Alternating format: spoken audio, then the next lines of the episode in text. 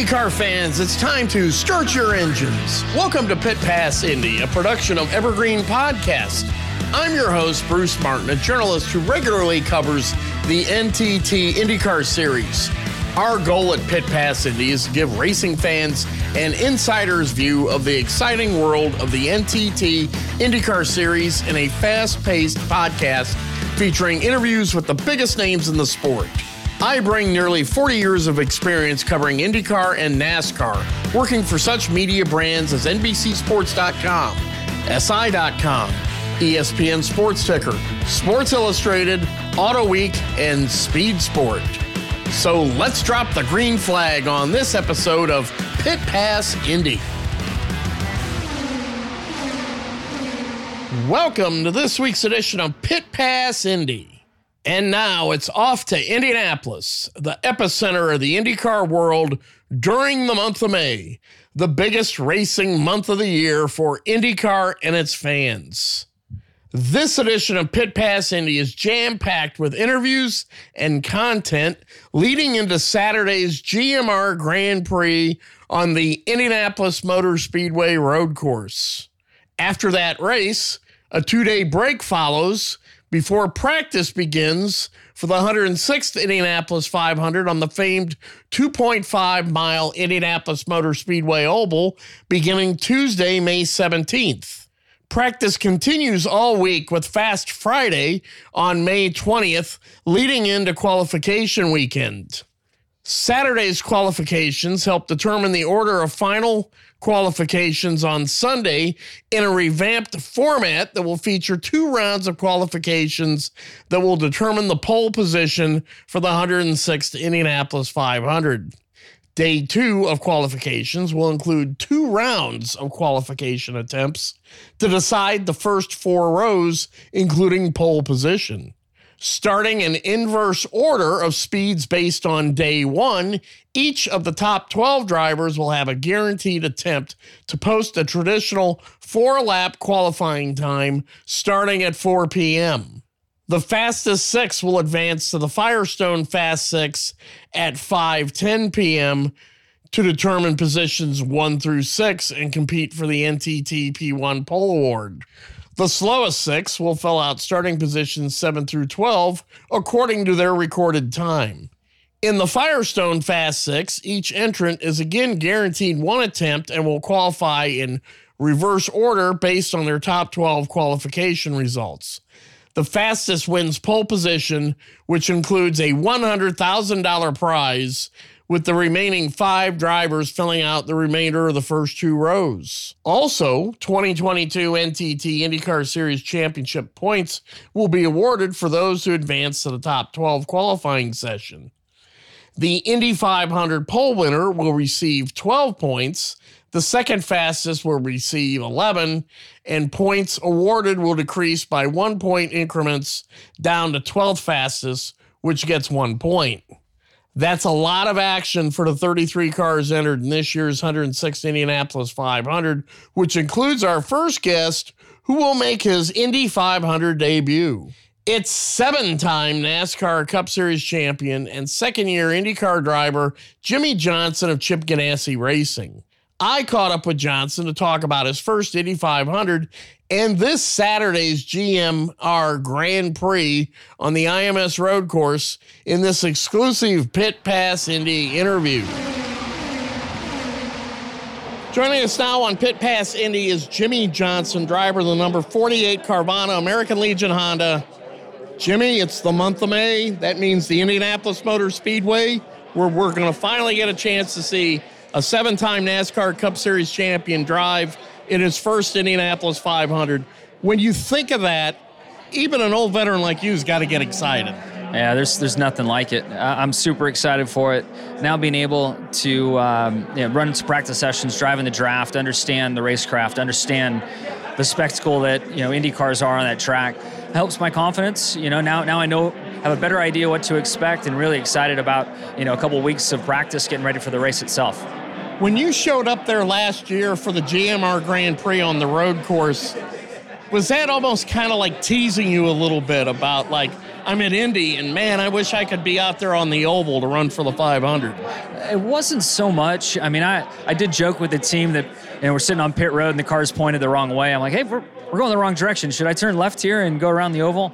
Uh, but so a little there, but I would say going to the 500 and, and, being an analyst for NBC, that that's what hit me the most, and that's when I, I really knew that I wanted to race it. The first time you were on that NBC pit box and they went by into turn one flat, you've seen a lot in your career.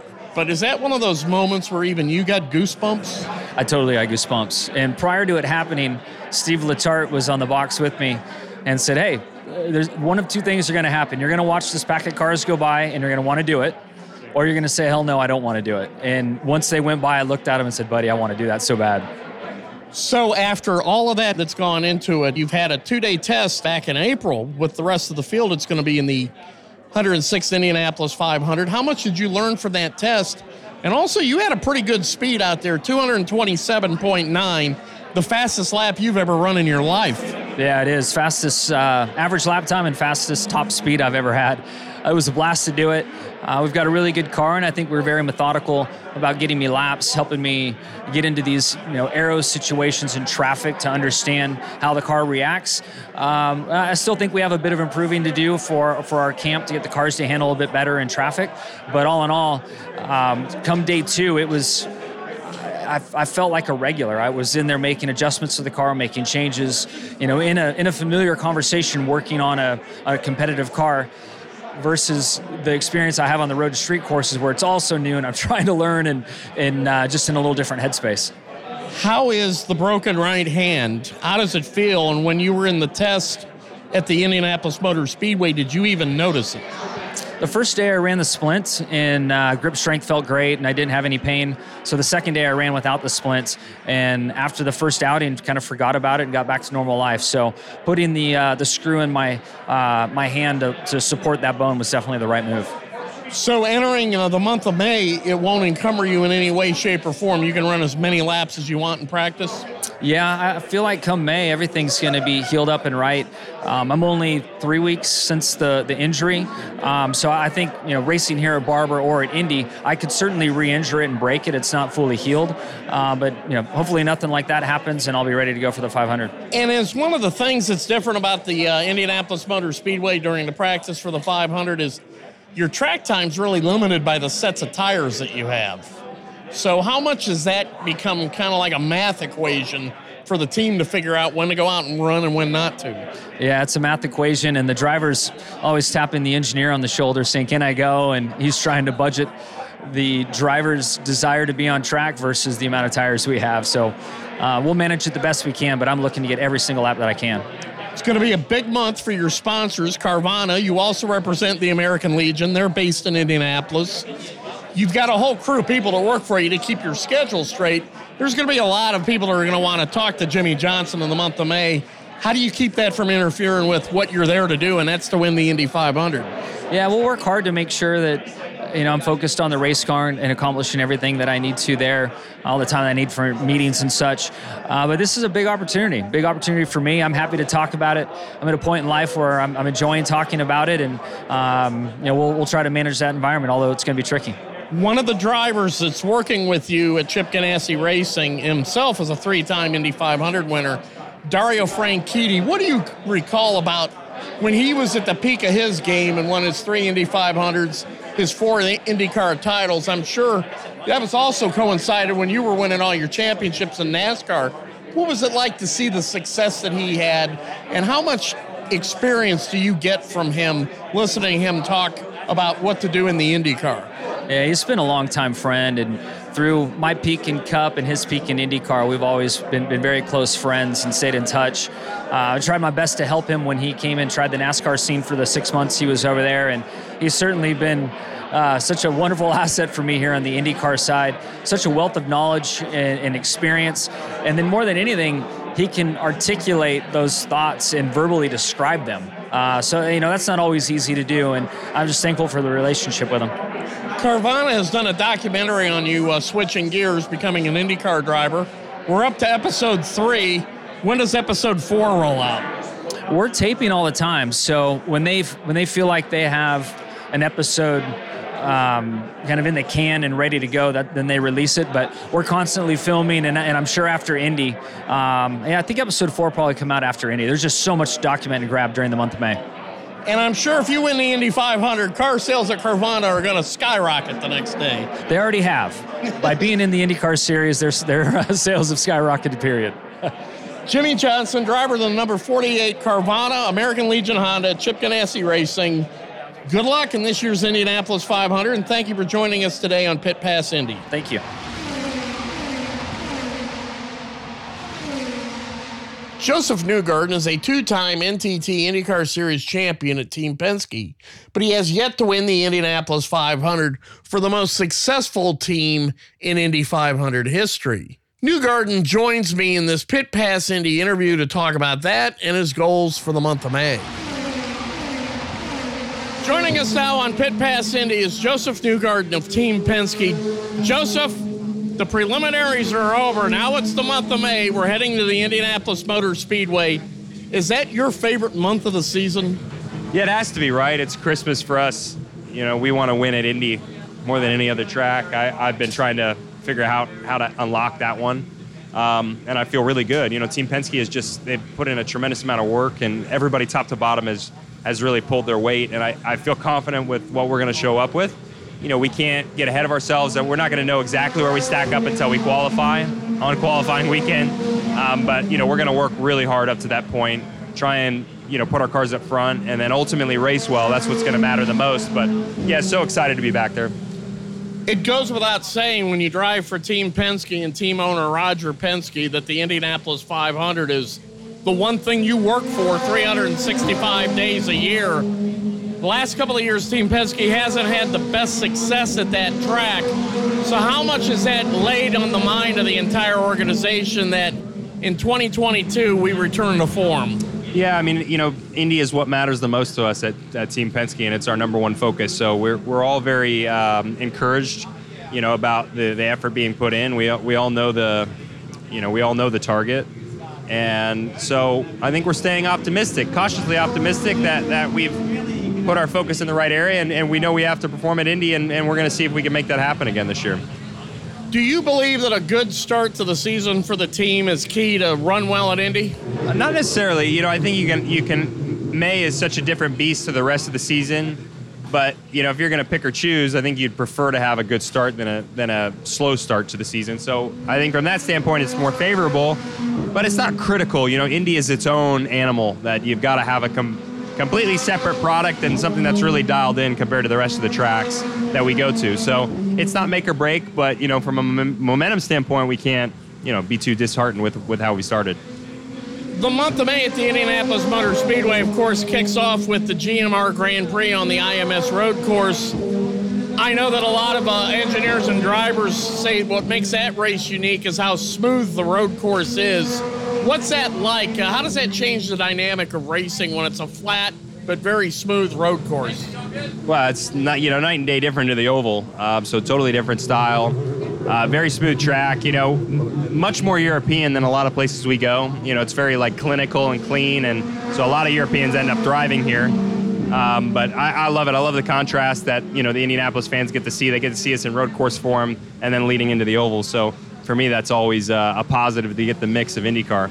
So a couple of days after that race is over, it's on to the IMS Oval, the 2.5 mile oval for all the practice qualifying for the 106 Indianapolis 500. A couple of years ago, you said you were at peace with the fact that you'll still have a great career whether you win the Indy 500 or not. But do you really feel that way? Uh, you got to feel like you really want to win that race. Well, I'm not the decider. You know, I, I can't I can't make the decision for Indianapolis if I'm going to win there or not. All I can do is put my best my best effort for it every year. Can make sure that I gave it my all. You know, at the end of my career, if I said, "Look, I did everything to win that race," and it didn't pan out, then that's you know that's what was meant to be, I guess. But uh, I'm I'm not gonna I'm not gonna go down without a fight, and you know I, I won't be leaving that place without putting my best effort forward. So um, those things I know are true.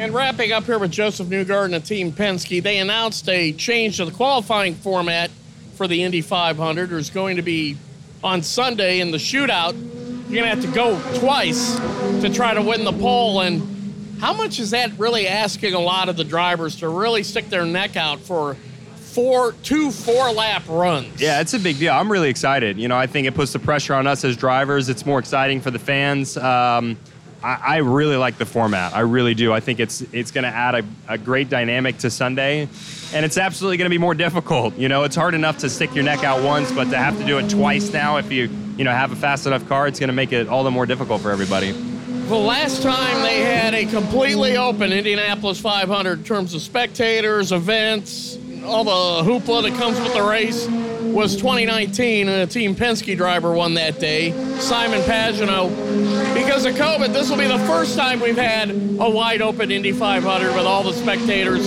no restrictions. Doesn't necessarily determine the winner, but do you think that kind of helps a little bit? Uh, I don't. I don't know that that correlates, but as far as our enjoyment, um, that's going to go through the roof. And for everybody, I think you know we're all so excited to have everyone back there at full force, and it's going to make the event what it is. It's what that's what Indy's all about. Josef Newgarden of Team Penske, good luck in this year's Indianapolis 500, and thank you for joining us on Pit Pass Indy. Thanks, Bruce. Graham Rahal returns for both the GMR Grand Prix and for the Indianapolis 500 always confident that he can succeed, Rahal joins me in this interview for Pit Pass Indy. Joining us now on Pit Pass Indy is Graham Rahal, driver of the number 15 car at Rahal Letterman Lanigan Racing. It's the month of May. We're heading to the Indianapolis Motor Speedway. I would imagine it's your one of your favorite months of the year. Yeah, it's I mean definitely a good a good month for us. Um, you know, obviously it's uh, a month that we have high high hopes and high expectations, um, personally as well as you know as a team. So. Uh, you know, after last year, I think there's a lot of momentum for us in May, and I'm just hopeful that we can keep that rolling. Before you get to the 106th Indianapolis 500, it's the GMR Grand Prix on the IMS road course. Has that race created its own level of prestige? Well, I think, you know, it's uh, it's getting there. You know, now having multiple of them has challenged it maybe slightly.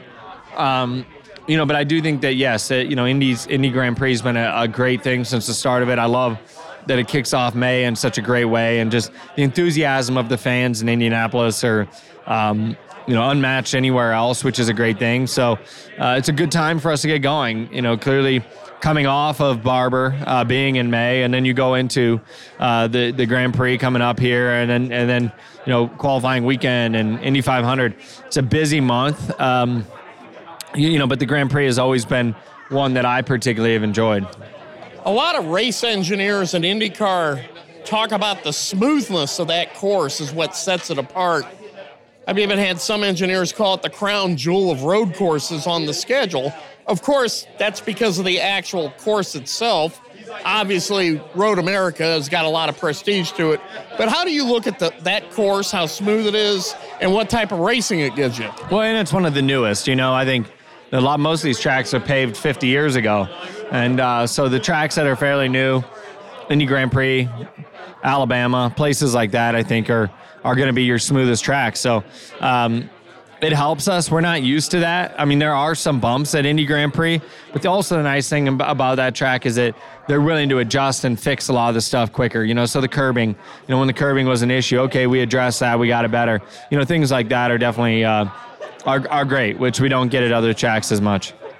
You go back to the days when they had the regular opening day and they turned the pace car over to the a race director or the chief steward or whatever he was back then, and then you might have ROP, and then you might have a few guys go out and run laps. And I think a lot of that, when Mark Miles came in, he said that just didn't really move the needle any. So now that the Grand Prix has been on the schedule long enough, it's almost become something that people in IndyCar racing look forward to. Well, there's no doubt that everybody looks forward to it. I also think that the fans, I mean, it's more about the fans than it is about us and, and inside of the sport. And I think the fans have embraced it really well. So, uh, you know, so far, you, you, know, to me, I think it can continue to build. The weather is always a little bit sketchy that time of year. We know that. Um, anybody who lives there can has lived that. Uh, but you know, I do think that it's you know generally it's been a great event for us. And then after that, you get a day or two off, and then it's turn the cars around, get ready to run on the 2.5 mile oval. And after the test that everybody had back in April, it looks like it's going to be a, a really good show. What is it about that last day of the test in April? Everybody ran out there, they ran fast laps, they ran a lot of laps, and it was really four hours of pedal to the metal racing. Well, it was good. Uh, there was really good. I think you know, windy as it was, you can go and pound around. You know, that's a positive for us, and everybody's going to try to take advantage of it. And I think that's exactly what we did. But you know, I think it's it. You know, to me, it's just one of those things that it's. Uh, it's going to be tough to adjust. The new sealant on the track's a little bit tricky. Uh, you know, the tire seemed to be a little bit different than last year. So folks are going to have to adjust and, and get the cars better. But I'm, I'm excited about it. what you learned in the test, how are you able to translate that into those into that week of practice? Well, we'll find out, Bruce. I mean, it's it's all based on the weather. Um, you know, there's a lot of things that we're going to look at aerodynamically, in particular, in our team, and go, okay, here are areas that we, here are things that we learned at the test. I we tried to stick to an aerodynamic plan and kind of go through that. So here's things that we learned. Here's things that we didn't learn, and um, you know, be able to be able to adjust and go forward from there. But the engineers are kind of, I would say, digesting all of that still, and uh, we'll come up with a game plan from from there. And how about a chance to introduce the next generation of Rahals to the Indianapolis 500 with your daughter? Well, I mean, last year obviously she was there. She was really little, so I'm excited for her to be there. I'm excited to have Courtney, um, you know, with us, all the family that'll be coming out to support us. Uh, it'll be it'll be a great month for us. Graham Rahal, driver of the number 15 Honda at Rahal Letterman Lanigan Racing. Good luck during the month of May at the Indianapolis Motor Speedway. And thank you for joining us today on Pit Pass Indy. Thanks, Bruce. We'll be right back to Pit Pass Indy after this short break.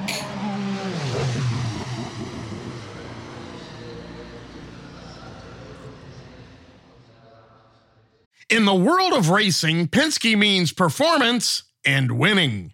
For good reason. Since 1966, Team Penske has won 44 national championships, 17 in IndyCar alone.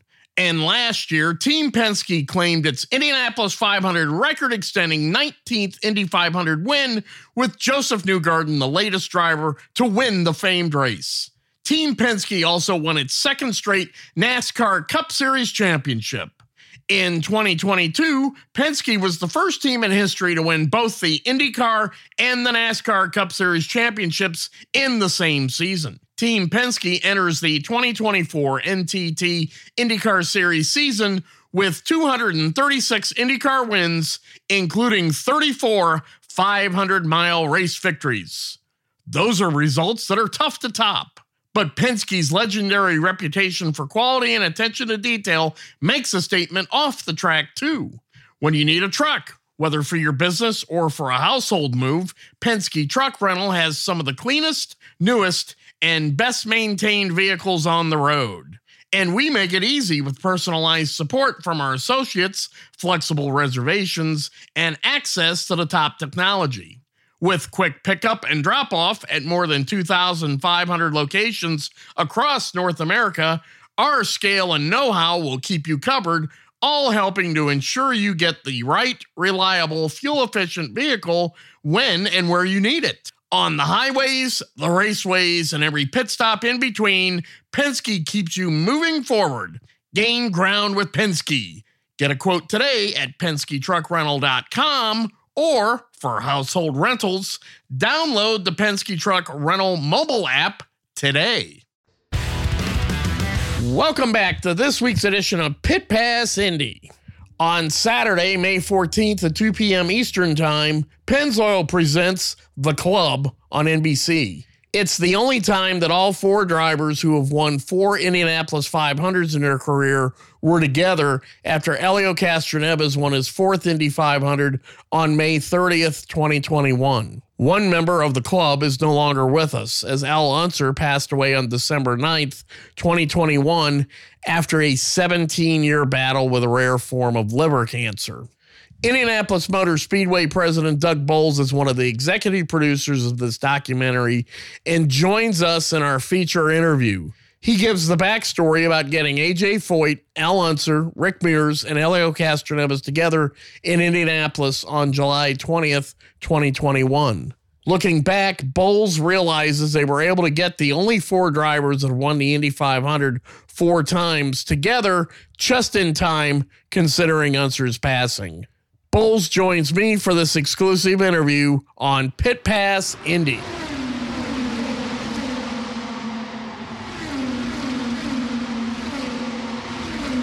Joining us now on Pit Pass Indy is the president of the Indianapolis Motor Speedway. It's Doug Boles. Doug, I know this is a fantastic time of year to hold the job president of the Indianapolis Motor Speedway, but knowing you every day of the year, it's great to have that title. Yeah, this is definitely Christmas time, and it and it does mean a little more when it's the month of May. But no, I I pinch myself every day when I walk into the Indianapolis Motor Speedway that I that I get the blessing of being the, the president of the Indianapolis Motor Speedway. It's a it's a special place, and and the the opportunity to be in this position is is never lost on me. The club uh, has been described to me as a labor of love by you, and when you think about it, that's going to be the last time those four men were together. And when you think of the think of it that way, I mean, what do you think? It's not a project you could have waited till February to do. It it had to happen when you did it. Yeah, it, it's especially looking back now at it, it's even more powerful. And to think about how close we were, honestly, to just saying, "Hey, let's wait until next May when we know everybody will be here on a certain day." But we kept, you know, we were worried about just how difficult is it to get everybody's attention in May, especially Elio, because he's going to be thinking about running and trying to win a fifth, and you know all the other commitments that people have. And we didn't really think about it from an age standpoint and the possibility of losing one of the four although you know obviously um, a couple of them certainly are getting up there in years.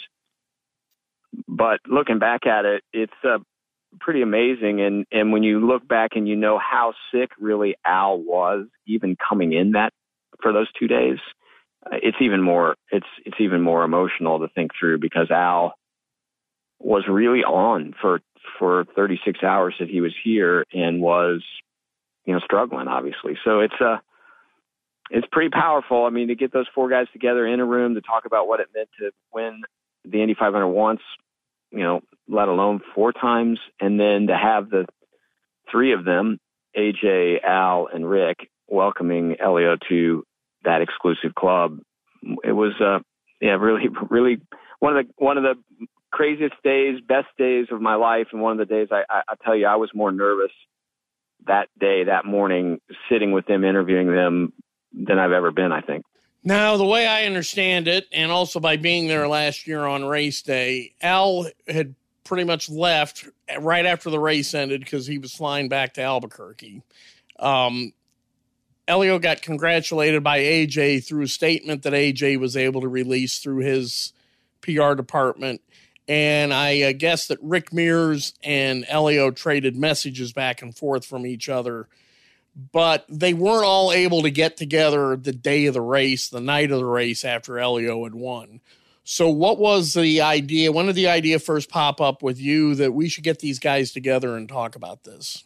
Well, I guess we probably should have thought about this, you know, several years ago and had a contingency plan for if Elio won a fourth, how are we going to get everybody together? And we just never did. And I and I think even last year with Elio with a new team and really not running the full season, I don't think it ever really hit us that you know if Elio was going to win a fourth Indianapolis 500, it, it was going to be a long shot. I think most people figured. And then when he won the race, I think we were all so excited and watching him celebrate that we didn't even think about it. And then at one point in time, it sort of hit me that, oh my gosh, we need to get all the four-time winners together right now. Let's get a, vic- a victory photo with with Elio because you know that AJ's there, you know Rick's around, and Al was there. So the first thing I did was um, called Dave Shaw, who used to work for us, works for the airport now, and was really helping organize a lot of the Unser family's movement that day. And I called Dave and I said, Hey, where's Al? he said, We just got him to the airport. He's on the way back to Albuquerque. So this is,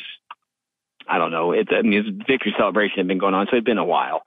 And at that point in time, it's just like, oh my goodness. And then Chris Owens, who's our photographer, came up to me and said, Hey, is, are the four time winners here? Let's get a photo. And Rich Feinberg, who you know, does a lot of our videos, the same thing. So it was, I think it hit a lot of us at exactly the same time that we had this moment we needed to capture. And then it, it also hit us that, oh my gosh, we let it slip through our hands. So the three of us really said, we got to figure out a way to make it happen. And between Rich thinking through what would the video look like and Chris thinking through what iconic photos he wanted and then me trying to connect, connect with each of those four drivers, uh, to figure out a time that we could get them here. You know, that was really the next step. And it was a, you know, there was a bit of urgency to it. And, but we also knew it would be challenging. And honestly, I thought the biggest challenge would be getting AJ's schedule to work. And, and ultimately, you know, AJ said, whenever works, well, I'll make it work. And Rick was the same. And, and, and Susan Unser really kind of helped, help work through Al's. And she was the same. And the biggest challenge was Helio because Helio was so busy being the new Indy 500 winner and the newest four-time winner. Unfortunately, we got a date that worked for everybody, and and then uh, th- that moment happened. What was the date? So we had him come in. I can't remember it exactly off the top of my head. And you know, in the in July of that year, of last year, to come in and uh, and meet. And what we really wanted to do is we wanted to have two two days of activity. So the first day really and, and you don't see any of this in the club. It's content that we have that I think over time we'll start laying out. But that first day was just a dinner um, the evening before the club was filmed with uh, with Rick and AJ and Al on the eighth floor of the pagoda, where we set up a table and we let them sit around and just talk to each other and tell stories and just kind of get comfortable with the idea of what we were going to be doing the next day and talk about Helio memories and uh, welcoming Helio to the club. Helio flies in that night, um, not knowing that the drivers had been together, you know, thinking about what they're going to, what they want to say to Helio and how this is going to work. And then, and then the next morning we all woke up and, and met at the met at the Biltmore in downtown Indianapolis. Which Rick, Rich, and Chris chose it because it it's an old building. It's it's a lot of brick, so it feels like the Indianapolis Motor Speedway. It feels like history, and it's this massive room uh, that they could set up with literally one table, five chairs, and an empty room, uh, with the exception of the film crew. And it just became this magical, you know, magical moment, um, you know, to put all these drivers together and let them tell stories. How many hours did you film? So we were there all day, really. Um, so we were there, you know, first thing in the morning. We got there and we we uh, brought the drivers in. We, you know, got them through sort of a, we had a green room where we talked to them about what exactly we wanted to do. They had, each of them had some guests with them. So they, we getting them settled where they could watch the filming being done. So we set up a room with, uh, with, a, with uh, monitors so they could see what was going on in each camera, they were in a separate room. Then we took the, took the drivers to makeup, which was, in and of itself was entertaining, especially with AJ, who's not really excited about about the makeup side of things. And then uh, and then we brought him into the into the uh, into the room. So I I think through the whole day between the, the the four of them sitting together and talking, and then some one-on-one interviews we did with each of them, we probably got nine or ten hours worth of um, content, and we boiled it down into you know a 45-minute show or so, and then we wanted to get them out of there in time to uh, get that photo of the four of them on the yard of bricks with the Borg Warner Trophy uh, before they all had to head back out that evening. So I would say we spent the better part of eight or nine hours with them during the day. And like I said, we got about nine hours of, of content on nine or 10 hours of content on video, um, of the whole, the whole event at the Biltmore. Is the most challenging thing to take those nine hours of great stories that they have to tell and boil it down into 45 minutes? Yeah, I, th- I think for the team, it, it definitely probably was hard for them to come up with with all of it, and then to take it and really piece it together in in a logical way that that that sort of makes that sort of makes sense. And I had in my mind, you know, I had an idea of the questions that I wanted to ask during during the day. Um, but then you would get a question to ask, and then you would see where where one of the drivers would sort of be interacting with another, and there to be something that you definitely wanted to follow up on. So there's some great story pieces, and I think over time um, there there will be more content related to this day that we'll that we'll share with our fans. I think the end product right now does what we really wanted it to do was set the stage for why winning the Indy 500 four times is so special and why it meant so much for the three previous four-time winners and for Helio to finally be part of the club. And and uh, you know, I'm I'm really happy with what the team's come up with in terms of the the overall show itself. How were you able to then get NBC to to jump on board by airing this over the network? Well, when we when we knew that we were capturing it, we didn't know exactly from a business standpoint how we wanted to use it. So when we first started putting the budget together with it, I, I called Roger to say, hey, I think we need to get these folks together. And Roger right away said, absolutely, we need to get them together. This is this is something that'll live on long past all of us that people will want to look back and say, here are four iconic first four four-time winners and and having them all together in one room. Uh, he was all in and he wanted it to be proper. He said, so don't don't you know don't make this you know, don't do this on your iPhone. Let's make sure this is a proper use our production team and, and let's make it um, really strong. And as we captured the content, I think Rich and Kevin and the team um, at, at on the production side of things for us said, "Hey, let's try and put something together." And we and they put a trailer together that was a pretty powerful trailer uh, that really really talked about what this why this was a, um, monumental moment. And we thought, okay, well, let's NBC's been such a great partner. Let's go to them first, and if they have interest uh, and in using it on Peacock or somewhere else, then that's probably the natural place for it to go. And and uh, when they saw the trailer and heard the story, they felt like you know let's let's just put this on NBC and let everybody celebrate it, especially as we lead into uh, the kickoff of racing in May at the Speedway, leading into the GMR Grand Prix. Now, obviously, this was not necessarily done as a promotional tool. It was done to um, mem- memorialize and honor these great drivers. But how important of a promotional tool will this be for the month of May? Well, it's a huge promotional tool for the month of May. I mean, especially as you start thinking about Helio's drive for five, and that's a big storyline for us. There's several great storylines for the for the 500 this year, but there can't be one any bigger than you know the first time in 30 years we've had a driver trying to win a fifth Indianapolis 500. Other than Helio, you know, we don't uh, we don't have anybody trying to win a fourth. We've got a couple guys that have a chance to win in the third, uh, and then a lot of guys who could maybe win a second, and and you know there's obviously a whole bunch that would win a first. So that so the storyline behind Helio's drive for five, especially given the fact that he won a fourth in a partial season, and now knowing he's running the full season, he's got a year under his belt with the team that he won with last year. I mean, Helio instantaneously becomes a threat to win this year's Indianapolis 500.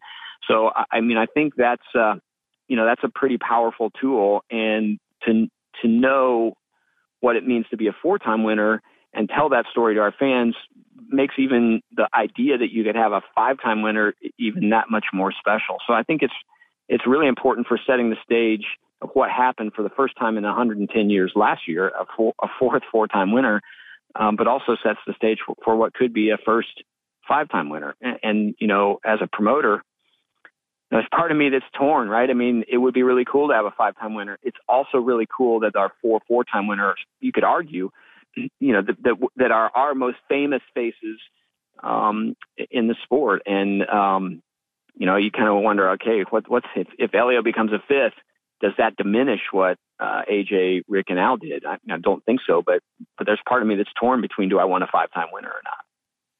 Well, when you bring up the standpoint about there hasn't been anybody going for five in a long time, there hasn't been anybody going for five since Al Unser in 1993.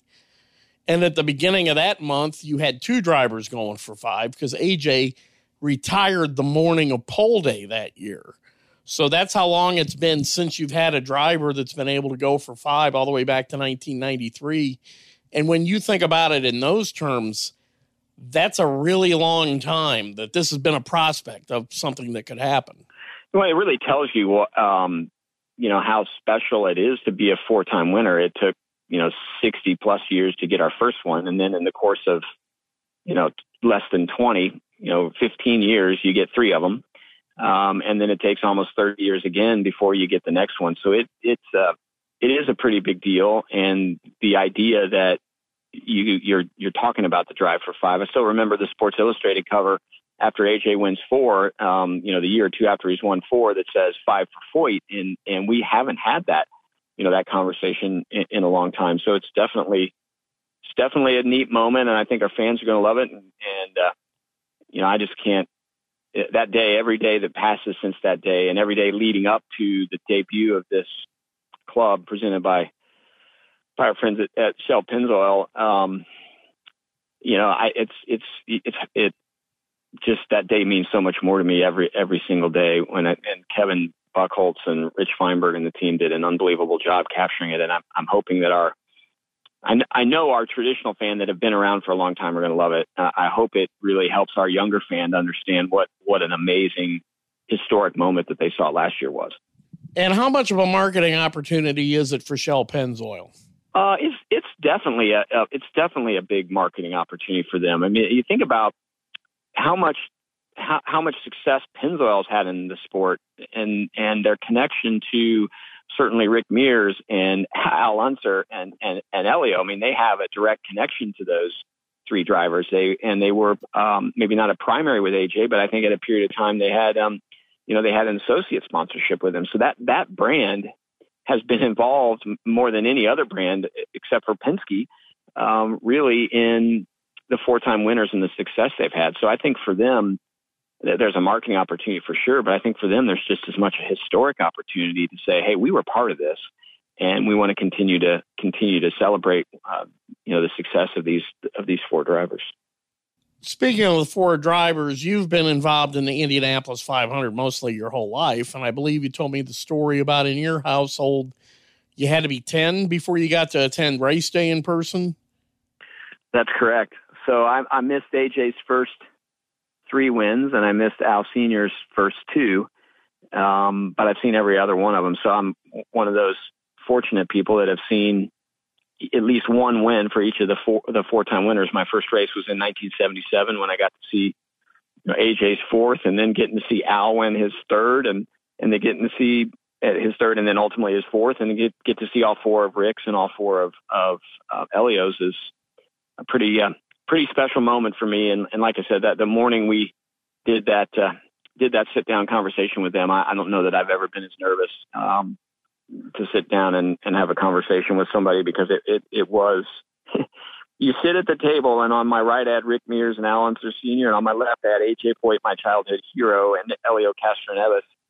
And the show starts, and it's it's hard to believe that you're sitting in this spot by yourself with with these four amazing race car drivers and talking about um, the history of it and how they got there. And you know, AJ is intimidating, right? So even you just asking AJ questions, you don't know what you're going to get from AJ. So just making sure you're trying to you're trying to read body language, know what you can ask and where you can go. And then Helio was magical uh, in the through the whole thing because he's so animated and excited to talk to him and, and, and created some laughter. And you know, Rick for somebody that doesn't necessarily like to speak in public. You know, he's he's just a you know he's he's a little more reserved. He was fantastic in the stories he told, and just the you know you could see the passion in his eye. And then you, you go back to just knowing that you know Al was in pain. He he was struggling and in pain, and you know within a few months of of not being around anymore, and yet he was as animated and as excited and passionate about the Indy 500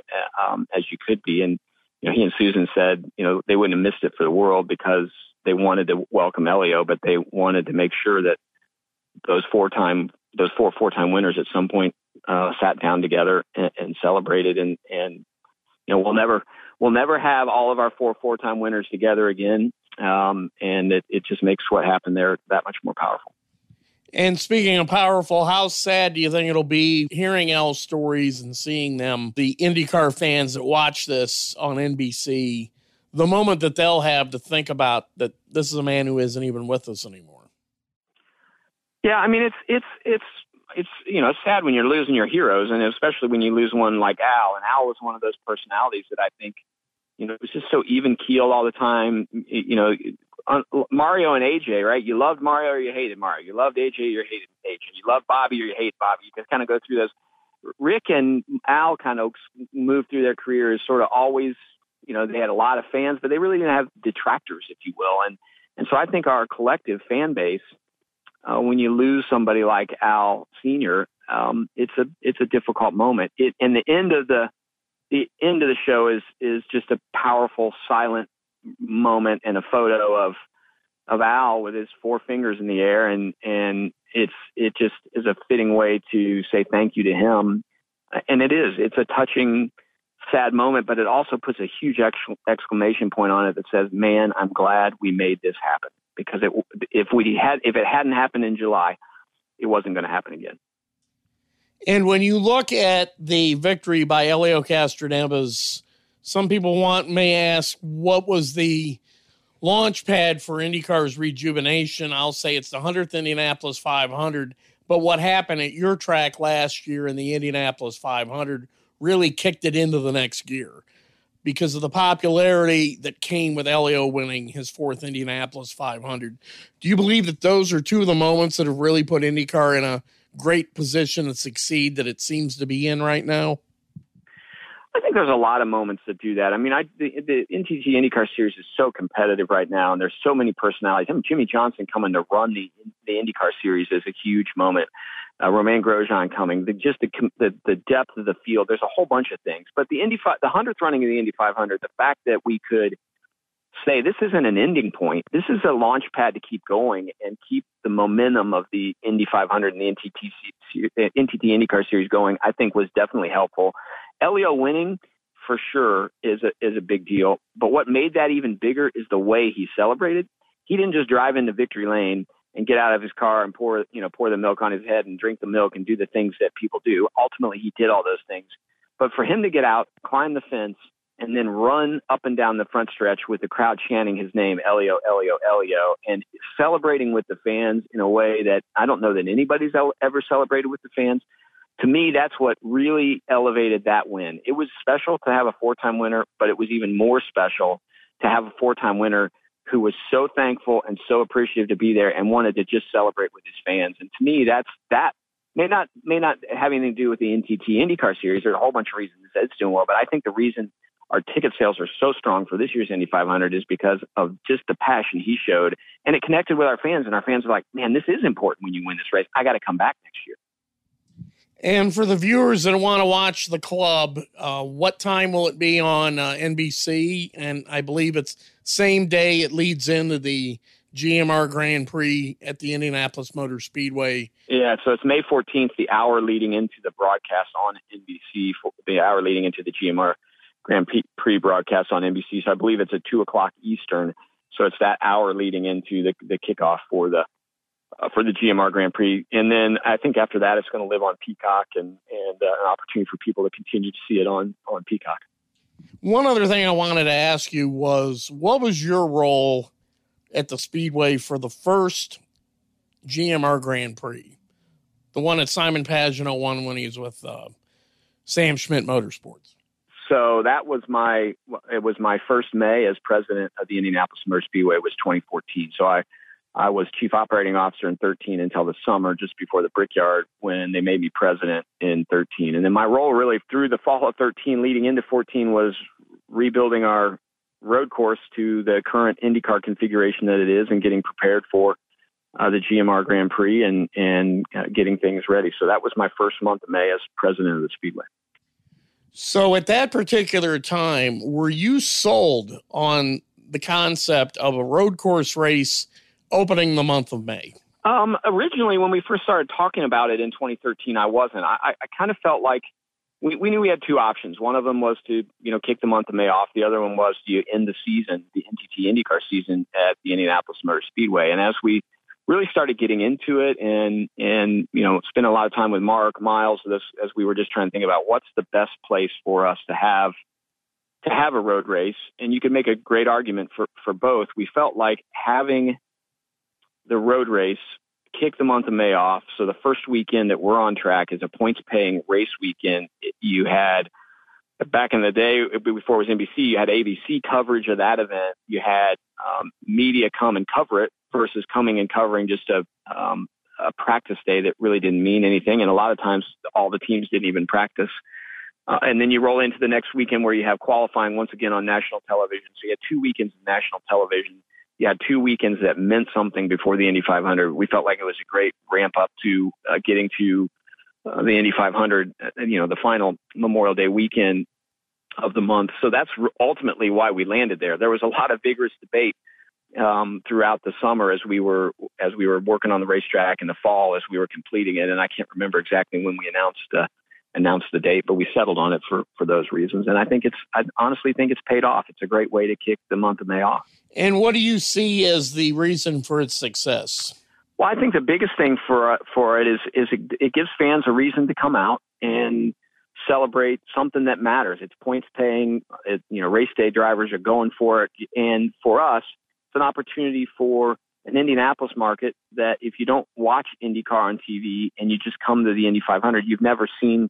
You, at that point in time, you'd never seen IndyCars do what they do in so many other markets when they're outside of Indianapolis. So it was a way to to introduce our um, you know introduce our fans to that. And and honestly, that the I think the racetrack race as well. Uh, the drivers seem seem to really enjoy it. It's got some great passing zones. It's got some high speed points. So I think the racing is is good, and I think the the race the, the race track is challenging and fun for the drivers. So it sort of ticked all those boxes. Well, I think that's part of why it's successful. The biggest reason why it means something is because it's at the Indianapolis Motor Speedway. And as far as the club, is there anything else that you would like to point out about that as we wrap up? No, I just can't wait to. We knew we'd done the video and and we did our photo that we posted pretty quickly after we took the, that iconic photo of those four drivers with the Borg Warner Trophy on the yard of bricks uh, after we'd gotten done filming it. But we didn't tell anybody we'd we'd been doing the filming, and I'm just excited now that we can talk about the film and they can see it and they can you know they can look at the emotion in the faces and that, that at the end, you know, Helio getting to really tell these three drivers what they meant to him in his career and the emotion. It's just an emotional, it's an emotional moment that I think our race fans are just going to appreciate and and they're gonna they're gonna look forward to seeing Helio's drive for five. And uh, as Rick Mears said, hey, you know, you, got to stay in this club because that that that five club it's pretty lonely. So we'll see we'll see what happens this year. Doug Boles, president of the Indianapolis Motor Speedway. Good luck with this year's 106th running of the Indianapolis 500 the GMR Grand Prix at Indianapolis, and also with the premiere of The Club, which will air on NBC on May 14th at 2 p.m. Eastern. Thank you for joining us today on Pit Pass Indy. Yeah, thanks for having me, Bruce. It's fantastic. Can't wait to see everybody out here this May. And that puts a checkered flag on this edition of Pit Pass Indy. We want to thank our guest, seven time NASCAR Cup Series champion and second year IndyCar driver Jimmie Johnson of Chip Ganassi Racing, two time NTT IndyCar Series champion Josef Newgarden of Team Penske, Graham Rahal of Rahal Letterman Lanigan Racing, and Indianapolis Motor Speedway president Doug Boles for joining us on today's podcast. Along with loyal listeners like you, our guests help make Pit Pass Indy your path to victory lane for all things IndyCar. For more IndyCar coverage, follow me at Twitter at Bruce Martin, one word, uppercase B, uppercase M, underscore 500. This has been a production of Evergreen Podcast. A special thanks to our production team. Executive producers are Bridget Coyne and Gerardo Orlando. Recordings and edits were done by me, Bruce Martin, and final mixing was done by Dave Douglas. Learn more at evergreenpodcast.com. Until next time, be sure to keep it out of the wall.